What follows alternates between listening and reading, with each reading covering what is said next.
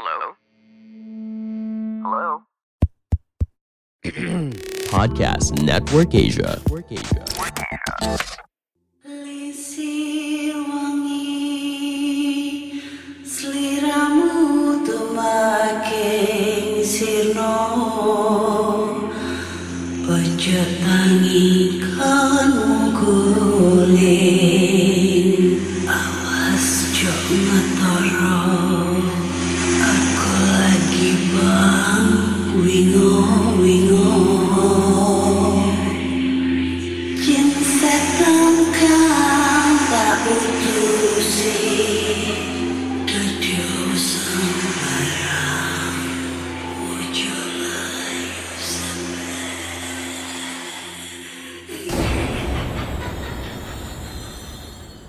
Assalamualaikum warahmatullahi wabarakatuh. Selamat datang di podcast kisah horor.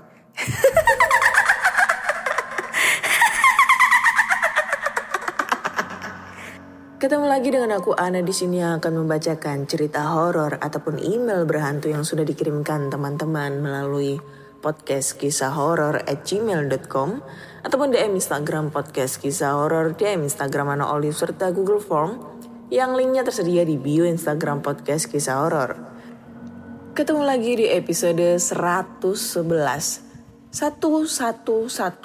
Sici sici sici One one one. Uno uno uno. Terus apa mana ya? Nggak ngerti bahasa. Ya eh ini yang kayak bagus banget ya satu satu satu satu satunya hanya untuk kamu sayang Acie sayang sayangi siapa ya mbak Terus angka ini juga bagus banget ya kalau misalnya tanggal 11 bulan 11 2011. Wih, keren banget untuk dijadiin dijadiin tanggal jadian. Tanggal buat nikah. Tanggal buat momen-momen tertentu lah ibaratnya ya. Bagus banget. Biasanya sih ini ada bakal ada oh enggak sih ya. Ini kan masih tanggal 2 ya. Kan kalau biasanya tanggal cantik itu 22, 77, bentar lagi 88. Ya, promo Shopee, Bro. Hi. Terus gimana kabar kalian? Semoga sehat selalu ya. Eh, yang lagi positif semoga cepat negatif ya. Soalnya teman aku kebetulan lagi positif, malah lebih parah daripada aku ya. Dia harus isolasi di rumah sakit, nggak di rumah sendiri. Semoga lekas sembuh. Terus apalagi ya? eh semoga pejuang-pejuang eh, membawa harum nama Indonesia, atlet-atlet kita yang lagi berjuang eh, untuk mengikuti turnamen olahraga Olimpiade di Tokyo dari eh, tahun 2020. Semoga berhasil membawa kemenangan dan membawa harum nama Indonesia ya. Yang kali ini aku dukung tuh bulu tangkis karena emang bulu tangkis dari dulu itu yang paling diharapkan dari yang lain. Ya maksudnya untuk eh, atlet cabang lain itu kita berterima kasih apalagi yang udah menang dapat perunggu perak seperti atlet angkat besi ya. Tapi emang condongnya Indonesia itu di bulu tangkis dari semua cabang olahraga lainnya kayak gitu.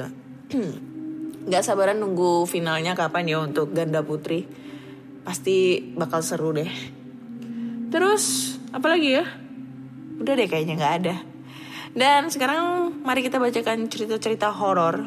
Bakal ada cerita horor yang kayak gimana ya?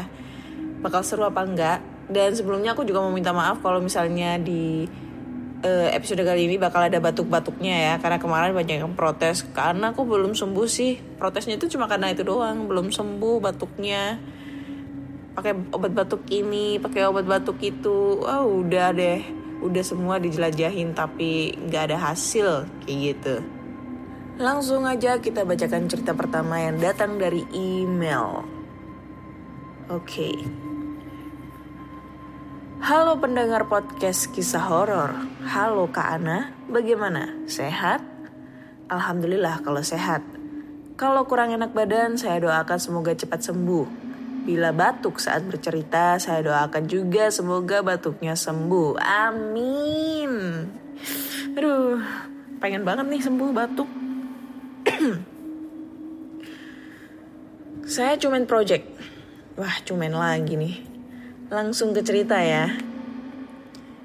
Cerita horor yang pertama berasal dari salah satu rumah sakit yang berada di Jakarta Pusat. Rumah sakit ini sendiri pertama kali diresmikan dan dibuka pada tahun 1919. Sudah sangat tua bukan? Nyatanya hal itu selaras dengan sangat banyaknya pengalaman mistis di tempat ini. Ini cerita ketika saya masih menjadi mahasiswa di kota Jakarta.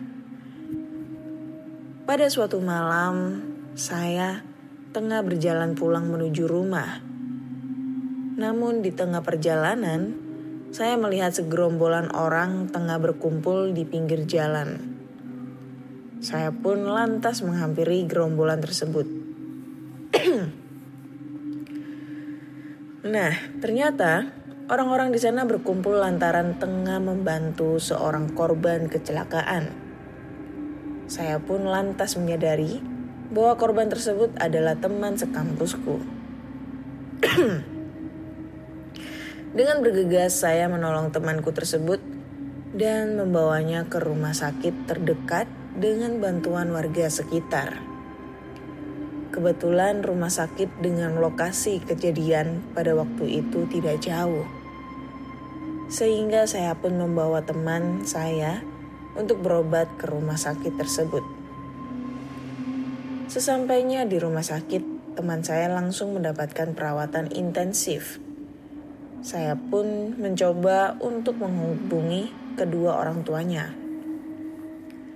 Namun ternyata kedua orang tuanya itu tengah berada di luar kota dan baru bisa tiba di rumah sakit pada esok pagi. Saya pun dimintai tolong oleh kedua orang tuanya agar menjaga temanku itu hingga esok pagi tiba. Saya kemudian bertanya lokasi kantin kepada seorang perawat yang kebetulan ditemui di salah satu lorong rumah sakit. Namun alih-alih mendapat petunjuk, saya malah bingung karena penjelasan dari perawat yang sedikit tidak jelas. Akhirnya saya pun memutuskan untuk menggunakan instingnya demi mendapatkan segelas kopi. Nah, ketika tengah berjalan-jalan di lorong yang gelap, saya mencium aroma obat-obatan yang sangat menyengat. Selang beberapa menit, saya pun mendengar suara aneh seperti orang yang tengah berbisik. Suara tersebut terdengar berasal dari lorong yang ada di depanku. Karena penasaran, saya pun mendekati suara, sumber suara. Anehnya, ketika saya memasuki bangsal di mana sumber suara tersebut berasal, suara aneh itu malah menghilang. Saya pun melihat sekelilingnya yang tampak sangat berantakan. Kemudian pandangan saya diarahkan ke sebuah meja yang terletak di sudut ruangan. Saat itu, memang kondisi bangsal sangat minim cahaya, sehingga saya harus saya harus sedikit memicingkan matanya guna mendapat penglihatan yang fokus. Setelah berusaha untuk melihat dengan jelas, saya lantas terkejut karena melihat sepotong kepala wanita berambut panjang tergeletak di atas meja tersebut.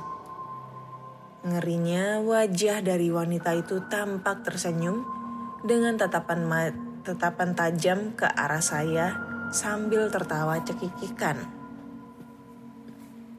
Sontak saya langsung kaget dan lemes dengan apa yang baru saja dilihat. saya pun bergegas keluar dari ruangan tersebut dengan tergesa-gesa. Namun, Baru saja sampai di depan bangsal, saya terjatuh lantaran tersandung sesuatu. Setelah mencari tahu apa yang membuatnya tersandung, ternyata saya semakin ketakutan lantaran yang membuatku tersandung adalah tubuh seorang pria yang tidak memiliki kaki dan tangan. Ngerinya lagi, Pria tersebut menatapku dengan tatapan kosong tanpa ekspresi apa pun. Saya pun segera bangun dan bergegas lari meninggalkan bangsal hingga akhirnya saya menabrak satpam yang tengah bertugas pada malam itu. Satpam tersebut kaget melihat kondisi saya yang dengan wajah yang sangat pucat sambil gemetar ketakutan. Saya lantas dibawa oleh satpam menuju pos untuk ditenangkan. Setelah diberi minum, saya menceritakan kejadian yang barusan dialami olehku. Mendengar cerita dari saya, satpam itu pun mengiyakan dan menjelaskan bahwa ruangan tersebut merupakan bekas instalasi bedah umum dan sudah lama tidak digunakan. Satpam itu juga menceritakan bahwa di tempat itu memang sangat angker dan cukup sering memunculkan penampakan hantu berupa potongan tubuh manusia. Saya yang masih ketakutan kemudian meminta untuk diantarkan ke ruang ICU tempat temanku dirawat. Sesampainya di ruangan ICU, saya tidak pernah meninggalkan ruangan itu hingga pagi menjelang karena saking ketakutannya. Nah, kisah horor nyata selanjutnya berasal dari salah satu rumah sakit yang berada di Tulungagung. Cerita ini berasal dari sepupuku yang pernah bekerja di rumah sakit tersebut. Pada saat itu seorang wanita yang telah berusia 55 tahun bernama Aminah tengah dirawat di rumah sakit tersebut karena penyakit liver yang dideritanya. Dokter telah mendiagnosis bahwa umur Amina tidak akan lama lagi dan meminta kepada pihak keluarga untuk dapat mengikhlaskannya. Pasalnya mata dan kukunya sudah berwarna kuning. Terlebih sang nenek terhitung terlambat untuk dibawa ke rumah sakit. Meski demikian, pihak keluarga tetap berusaha dan berharap agar Amina dapat kembali sehing, kembali sehat sehingga memesan kamar kelas VIP agar Amina mendapatkan perawatan secara intensif dan maksimal. Selama di rumah sakit, Amina pun diperiksa oleh dokter dan perawat mulai dari pagi, siang, sore, hingga malam hari. Pada waktu-waktu biasa, dokter akan ditemani perawat ketika akan memeriksa Aminah. Namun suatu ketika ada pemeriksaan yang dilakukan pukul 2 dini hari, Aminah diperiksa oleh seorang perawat yang sudah cukup tua, seumuran dengan Aminah. Setiap harinya, tim dokter juga selalu berpesan kepada pihak keluarga agar dapat segera mengikhlaskan Aminah, mengingat kondisi Aminah yang kian hari kian memburuk. Namun pada hari ketujuh, tim dokter terkejut karena melihat kondisi Aminah yang tampak segar bugar. Dari hasil pemeriksaan, diketahui kondisi dari Aminah semakin membaik Hal ini tentu berbanding terbalik dengan hasil pemeriksaan pada enam hari sebelumnya. Amina pun bertanya kepada dokter dan perawat yang biasa memeriksanya pada pukul 7 malam terkait ke mana suster yang biasa memeriksanya pada pukul 2 malam. Aminah ingin mengucapkan banyak terima kasih kepadanya Mendengar ucapan tersebut, dokter dan perawat sangat terkejut. Pasalnya, sesuai dengan jadwal rumah sakit, tidak ada pemeriksaan yang dilakukan pada pukul 2 dini hari, lantaran maksimal tidak lebih dari tengah malam. Terlebih tidak ada perawat di rumah sakit tersebut yang berusia 55 tahun. Semua dokter dan perawat di rumah sakit itu rata-rata masih cukup muda Seketika suasana berubah hening dan merinding karena pada saat itu waktu menunjukkan pukul 7 malam. Terlebih ketika Aminah berkata bahwa perawat yang sudah tua itu selalu datang dari arah selatan. Padahal arah selatan bukanlah ruang perawat, melainkan kamar mayat. Terima kasih Kak Ana sudah mau membacakan cerita saya. Saya mau memberitahu juga, ketika saya mendengar Kak Ana bercerita, saya sering mendengar seperti orang mau ngobrol, suara ketawa anak kecil, suara lonceng, suara-suara aneh lainnya. Tapi Kak Ana ngeh atau tidak? Contohnya di episode 54. Saya kaget loh Kak Ana. Hehe. Oke Kak Ana, thanks ya. Wassalam. Oke. Episode 54 itu episode apa ya? Saya sendiri juga lupa itu. Emang ada apa dengan episode 54? Apa sih judulnya? Coba kita cek ya judulnya episode 54 itu. Eh, bukan. Kenapa sih cumen dengan episode 54? Mitos pembawa kematian judulnya Nah lo gue lupa isi ceritanya apa ya Nantilah dua gue ini ya dengerin Oke sebelumnya thank you banget buat cumen yang sering banget ngirim cerita horor ke podcast kisah horor ya. Udah berapa banyak nih cerita horor dari cumen ya. Tapi ya tetap serem-serem cerita yang dibawainnya. Terus gue juga pe- penasaran ya ini tadi udah aku cek eh, rumah sakit yang katanya dibangun pada tahun 1919 ya udah ketebak sih. Pasti rumah sakit dokter Cipto Mangunkusumo ya sama juga dengan dokter Sutomo yang ada di Surabaya yang usianya lebih dari 100 abad ya apa namanya eh, rumah sakit terlama gitu nggak tahu sih lamaan mana sama dokter Cipto ya tapi ya udah biasa sih kalau misalnya rumah sakit itu menjadi tempat yang horor buat kita semua. Ya kan? Karena rumah sakit tersebut itu eh, tempatnya untuk orang sakit, terus tempat untuk orang yang meninggal, tempat untuk menyimpan jenazah. Jadi ya ya udah biasa sih kalau misalnya ada tempat apa ya rumah sakit tersebut itu menjadi ikonik horor gitu kan. Ini jadi mengingatkanku eh, pas waktu aku masih nge-youtube ya, masih aktif nge-youtube, explore tempat ter- terbengkalai. Dan kebetulan waktu itu aku berkesempatan untuk mengeksplor salah satu rumah sakit terangker di kota Blitar. Nah ini kalau kalian tahu ya, pasti kalau orang Blitar itu tahu lah rumah sakit apa itu. Jadi mungkin sekarang rumah sakitnya udah dirobohin ya baru-baru ini. Tapi rumah sakit ini udah kosong semenjak tahun berapa ya? Udah lama banget lah. Hmm, tahun 90-an atau tahun berapa gitu loh.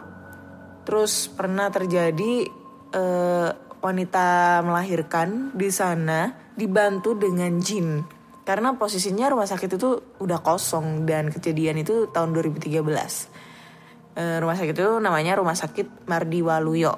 Kalau kalian pengen tahu, kalian bisa langsung aja cek di YouTube aku atau mungkin kalian bisa masuk di YouTube-nya channel-channel YouTuber lain atau mungkin Mister Kuk Mister Tukul jalan-jalan pernah explore di sana ya. Dan menurutku tuh ya iya sih emang rumah sakit itu serem banget gitu loh. Apalagi kalau kita misalnya explore di bangsal-bangsalnya. Gila. Bilik-bilik dari rumah sakit tersebut itu serem banget gitu loh. Karena bangsal tersebut adalah tempat untuk eh, pasien dirawat. Kan itu sering banget tuh bangsal itu terjadi eh, pasien yang meninggal atau mungkin pas- pasien dalam keadaan koma atau mungkin pasien dalam keadaan sekarat, sakaratul maut kayak gitu-gitu kan. Nah itu itu serem banget gitu loh. Ya, itu pengalaman aku terserem pada saat eksplor di rum- rumah sakit Mardi Waluyo karena emang aku akuin itu serem banget, banyak banget hmm, apa ya gangguannya di sana gitu. Terus aku juga mau mau ngejawab tentang pertanyaannya cumen gitu ya. Anjay, cumen nih cili juga gitu loh. Dia bilang di sini saya sering mendengar seperti orang mengobrol. Nah ini kalau orang ngobrol gue nggak tahu ya. Mungkin eh, tetangga depan gitu kan pada ngobrol-ngobrol masih nongkrong gitu kan. Karena emang kebetulan tuh aku tuh setiap nge-record itu jam 12 ke atas gitu loh. Karena selain menghindari suara bising motor lalu lalang, di satu sisi lain juga menghindari bisingnya suara-suara dari tetangga-tetangga gitu loh. Makanya di- di atas jam 12. Nah misalnya kalau ada suara ngobrol ya mungkin pada saat itu eh tetangga tetangga depan itu pada belum tidur gitu kan. Makanya pada ngobrol ngumpul di depan. Kedengeran deh di sini. Karena emang rumahku tuh di, di kampung guys. Maksudnya di gang gitu loh. Jadi kedengeran. Terus lagi ada suara ketawa anak kecil. Nah ini gue mau ngelurusin untuk suara anak ketawa ke- anak kecil ya. Selama gue bikin podcast di atas jam 12 malam dari episode 1 sampai episode sekarang itu eh, gak pernah ada anak kecil gitu anak kecil masih bangun. Ya paling ya ada sih mungkin anak kecil nangis gitu tapi tetangga gitu kan anaknya tetangga nangis cuma sekali doang. Dan selain itu tuh nggak pernah ada suara anak kecil. Kalau semisalnya eh, cuman ngedenger atau teman-teman yang lain ngedenger di podcast seharusnya kan aku ngedenger juga secara real di sekitar rumah aku gitu loh. Tapi pada kenyataannya aku tuh nggak ngedenger suara anak kecil nangis. Dan di situ juga nggak ada anak kecil anak kecil yang sih anak kecil yang masih main-main di jam segitu tuh nggak ada gitu loh. Jadi ini misteri bro. Horror bro. Aduh. Lu ngomong kayak gitu aduh udah tahu kamarku habis kena dampak horor malah diomongin kayak gitu lagi anjim lah. Ya kan terus lagi cuman ngedenger suara lonceng. Ini kalau lonceng ini bu aku klarifikasi juga ini kalau suara lonceng ya. Jadi kalau kalian ngedenger suara lonceng di setiap episode podcast aku hampir se- semua episode itu berarti tandanya ada sate lewat. Jadi di ada nih bapak pedagang sate pak sate ya pak sate teh sate itu kalau lewat itu dia ada lonceng-loncengnya di rombongnya gitu di gerobaknya. Jadi kalau dia jalan itu loncengnya kayak goyang-goyang gitu. Jadi kalau kalian ngedengerin suara lonceng di setiap episode aku itu berarti tandanya tukang sate lewat ya guys. Jadi terpecahkan ya semua eh, misterinya semua eh ini yang bikin kalian bertanya-tanya kayak gitu. Anjir lah gue jadi lapar nih ngomongin sate. Nggak ada sate lewat lagi udah lewat tadi. Cuman rese nih. Oke next. Kita lanjut ya ke cerita berikutnya. Cerita berikutnya ini nggak tahu dari siapa karena emang nggak ada namanya. Dan judulnya adalah kuntilanak pohon jengkol. Waduh kuntilanaknya ini bau ini Assalamualaikum warahmatullahi wabarakatuh. Waalaikumsalam. Selamat malam Kak Ana. Kali ini saya mau menceritakan pengalaman seram yang pernah saya alami. Dulu, sebelum menikah, saya sering pindah-pindah rumah kontrakan bersama ibu saya di daerah Depok. Waktu itu kebetulan mendapat kontrakan paling ujung yang di belakangnya ada kebun dan lapangan sepak bola. Waktu itu saya pulang kerja malam hari. Tidak lama saya pun tertidur. Kemudian sekitar pukul 12 malam saya terbangun karena merasa ada sesuatu yang menarik kaki saya. Ketika saya melihat sekilas di kaki saya, ada sosok wanita sedang menunduk, memegang kaki saya. Sosok itu berambut hitam, panjang, memakai baju putih dengan mata putih dan mulut menganga berwarna putih juga. Sontak saya menendangnya, lalu dia menghilang. Setelah itu saya keringet dingin, kemudian menyalakan televisi untuk mengusir rasa takut. Keesokan harinya saya baru menyadari bahwa pohon jengkol di belakang kontrakan saya baru saja ditebang kemarin siang. Mungkin penunggunya merasa terusir dan mencari rumah baru. Sekian dan terima kasih. Mohon maaf Kak Ana jika ceritanya kurang seram. Oke, thank you buat lu siapa gue nggak tahu namanya siapa. Tapi ini seru eh, ini bukan kalau menurut gue ini bukan serem sih tapi lucu ya kuntilanak pohon jengkol. Ya mungkin kenapa tuh kuntilanak ganggu kamu ya mbak ya? Mbak atau mas gue nggak tahu ya nih. Ya mungkin karena jengkol di belakang kontrakannya itu ditebang jengkolnya diambil semua terus dimasak sama kamu akhirnya si kuntilanaknya itu merasa marah. Karena emang persediaan makannya itu dari jengkol gitu kan. Dia menanam jengkol ya jengkol itu ditanam. Karena untuk persediaan makan dia sehari-hari. Dan lu tebang lu ambil jengkolnya lu makan. Gimana, gimana nikmatnya itu jengkol ya? Ya marah lah. Lu kalau mau jengkol beli di pasar. Jangan ambil jatahnya kuntilanak dong. Gila. Tapi baru kali ini ya kuntilanak nungguin pohon jengkol setahu gue tuh kuntilanak nunggunya tuh pohon durian pohon kamboja pohon beringin terus pohon apa lagi ya? Pohon mangga terus pohon rambutan. Nah itu yang gue tahu buah-buahan rata-rata. Nah ini jengkol. Puh, kuntilanak. Zaman now nih sukanya jengkol. Jengkol digoreng cocol sambal. Wih mantep itu baunya juga mantep juga itu ya. Oke thank you buat ceritanya. Next kita ke cerita berikutnya ya. Cerita berikutnya ini dia.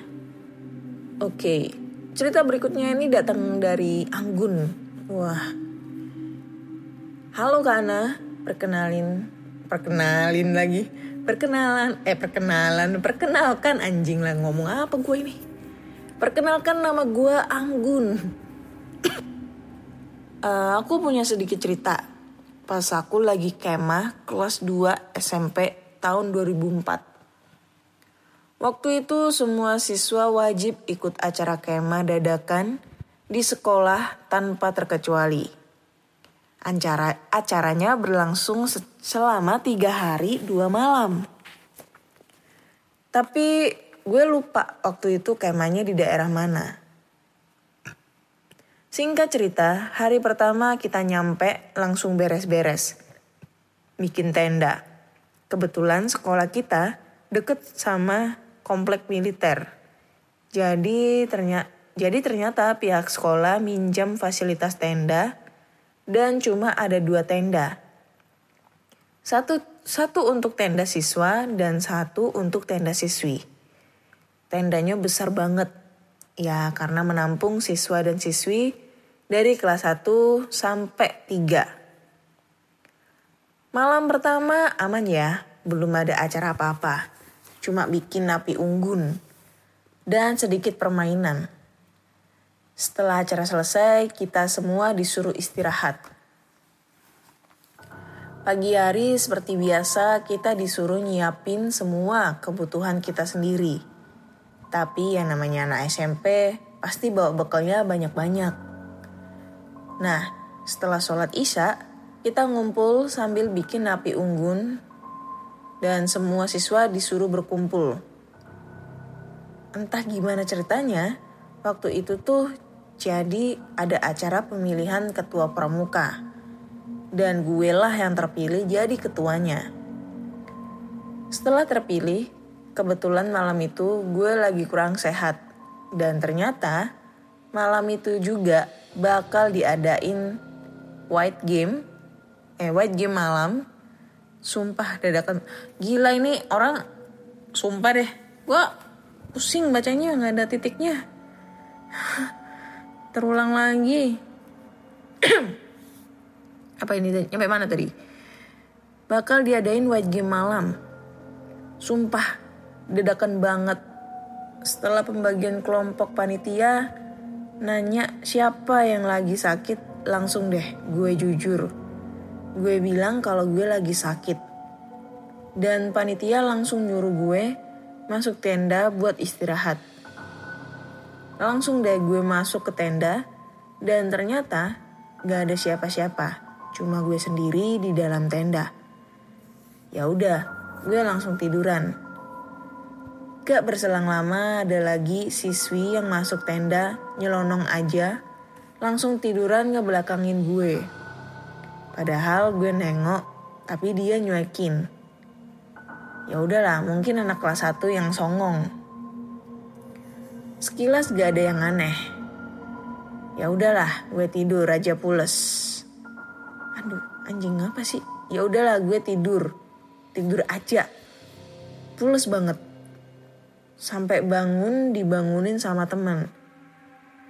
Pas lagi ngumpul gue tanya ke teman gue. Semalam anak kelas mana sih yang sakit juga?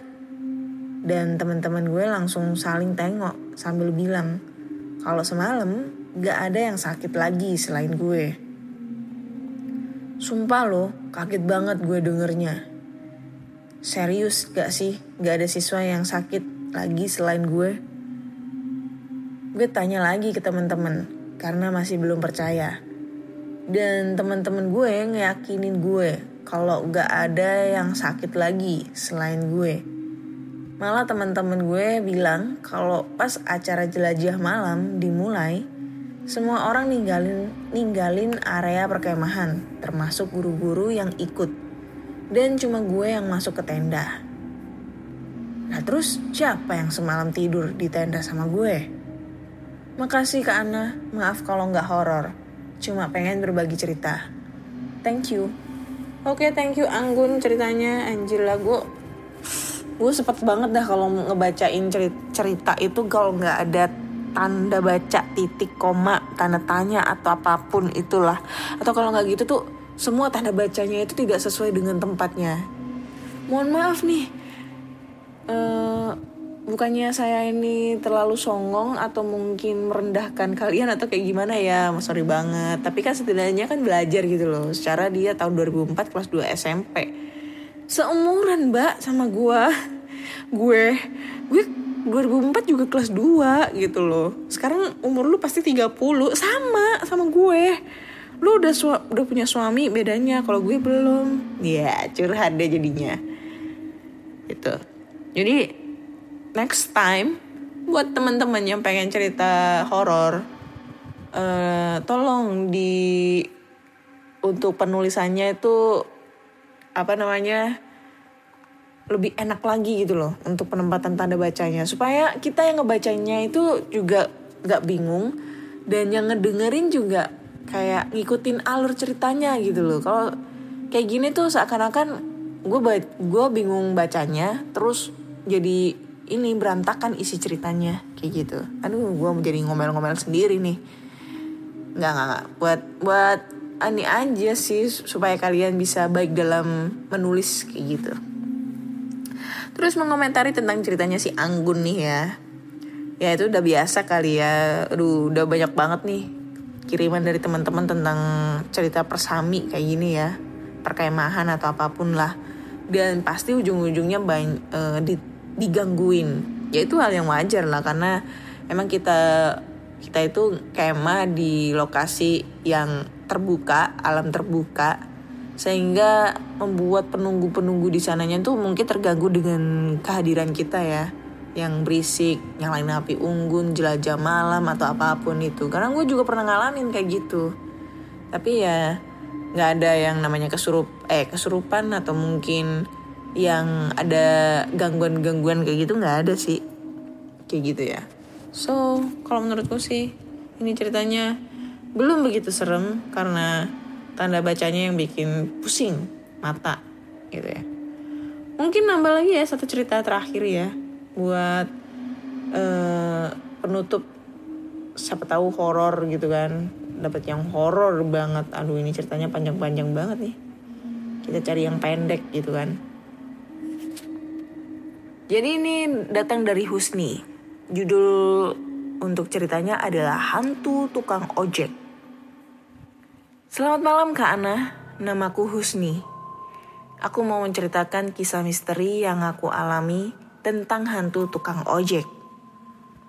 Kejadiannya pada tahun 2000. Saat itu aku masih kelas 2 SMP. Aku bersama saudara dan keluargaku berniat pulang sehabis silaturahmi ke rumah saudaraku di Cicayur, Tangerang. Saat itu pukul 5.30 sore, jam setengah 6. kami berangkat ke stasiun Cicayur dengan berjalan kaki yang agak jauh jaraknya.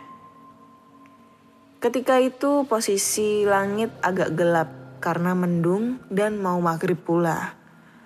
Saat itu di Cicayur masih banyak kebun dan banyak pohon bambu, serta jarak rumah warga juga jauh.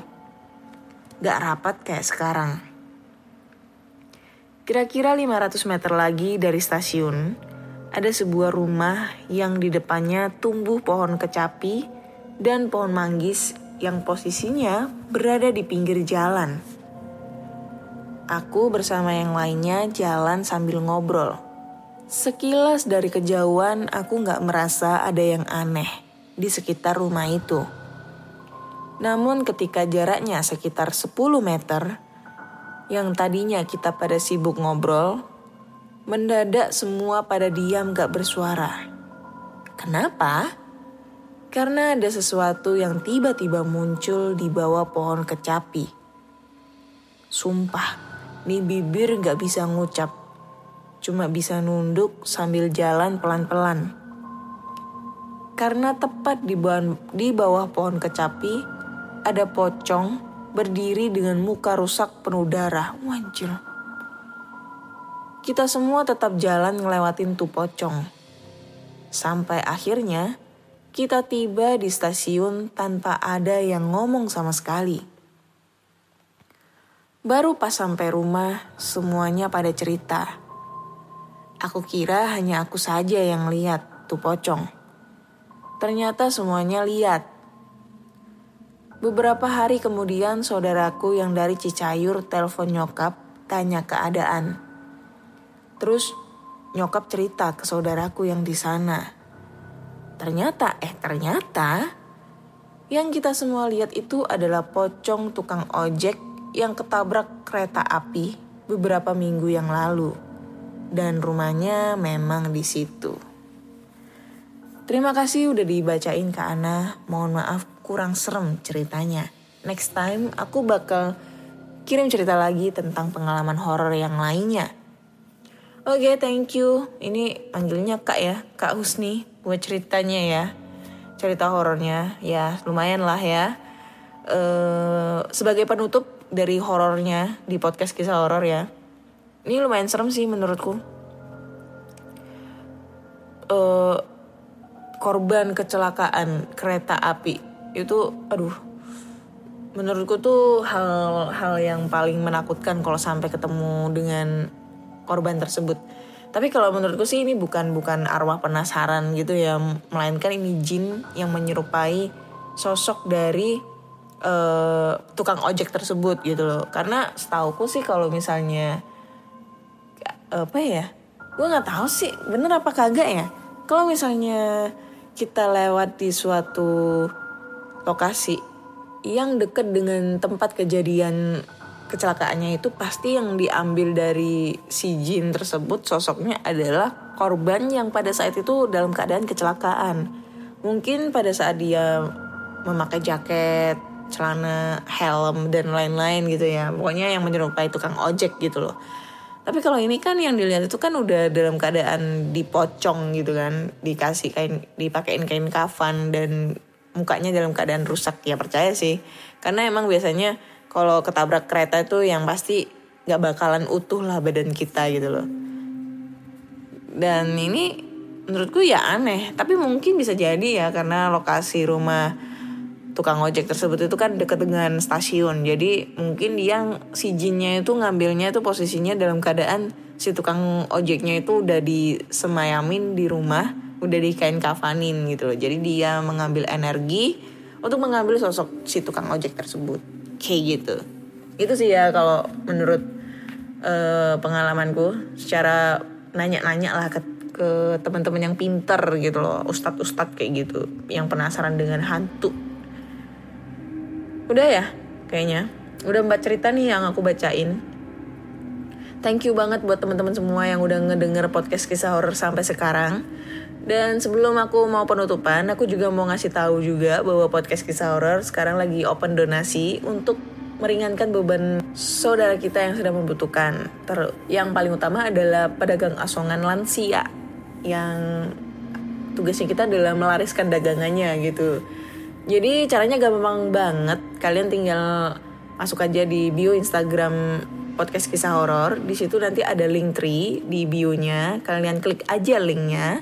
Terus di situ ada tiga pilihan. Nah kalian klik yang paling atas sendiri untuk donasi. Setelah kalian klik itu nanti akan dibawa ke laman saweria.co dan dari situ kalian bisa langsung melakukan donasi berapapun itu pasti kami terima karena seberapapun kalian berdona- berdonasi itu akan membuat mereka juga bahagia saudara kita bahagia gitu nantinya donasi yang terkumpul akan dibelikan sembako dan kemudian akan melariskan dagangan-dagangan para asongan yang diutamakan adalah lansia yang eh, ini ya sementara di kota Surabaya gitu. So buat teman-teman eh, semua, jika kalian mempunyai cerita horor entah itu pengalaman dari kalian sendiri, ayah, ibu, kakak, nenek, eh, siapa pun itu juga, kalian bisa langsung kirim ceritanya ke podcast kisah horor at, gmail.com. Cuk belibet ya, anjing lah. Ataupun di Instagram podcast kisah horor, di Instagram Ana Olive serta Google Form yang linknya tersedia di bio Instagram podcast kisah horor. Dan jangan lupa follow Instagram podcast kisah horor biar podcast kisah horor tuh bisa swipe up gitu loh, biar jadi endorsement gitu kan. Nanti kalau dapat endorse, siapa tahu endorse endorse baju apa, nanti biar bisa bagi-bagi ke kalian semua gitu loh. Ayolah, bantu gitu loh podcast biar eh bantu podcast kisah horor Instagramnya biar dapat endorse gitu ya. Miskin endorse anjing.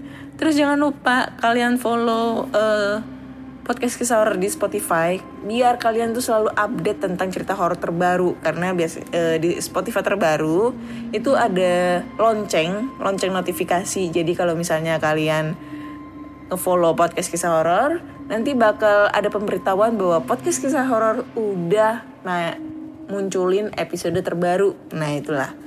Sorry banget kalau belibet nih hari ini ngomongnya ya karena kondisi juga agak kurang fit Semoga kalian semua juga diberi kesehatan ya. So, terima kasih udah ngedengerin podcast kisah horor. Saya Ana undur diri dan sampai jumpa. Hai teman horor, di bulan Agustus ini PNE bakal merayakan ulang tahun yang kedua. Nantinya bukan cuma satu atau dua, tapi empat live stream bakalan diadain di bulan ini. Jadi pastiin untuk lihat langsung di PNE Facebook page ya. Cek di www.facebook.com slash podcast network Asia. Mulai dari tanggal 5, 13, 20, dan 27 Agustus ini dari jam setengah 6 sore. Bakalan ada games, keseruan, dan ketawa-tawa barengan podcaster favorit kamu. Gak ketinggalan ada juga banyak hadiah dari Shure serta yang lainnya. Sampai ketemu ya! Pandangan dan opini yang disampaikan oleh kreator podcast, host, dan tamu tidak mencerminkan kebijakan resmi dan bagian dari podcast Network Asia. Setiap konten yang disampaikan mereka di dalam podcast adalah opini mereka sendiri dan tidak bermaksud untuk merugikan agama, grup etnik, perkumpulan, organisasi, perusahaan, perorangan, atau siapa pun dan apa pun.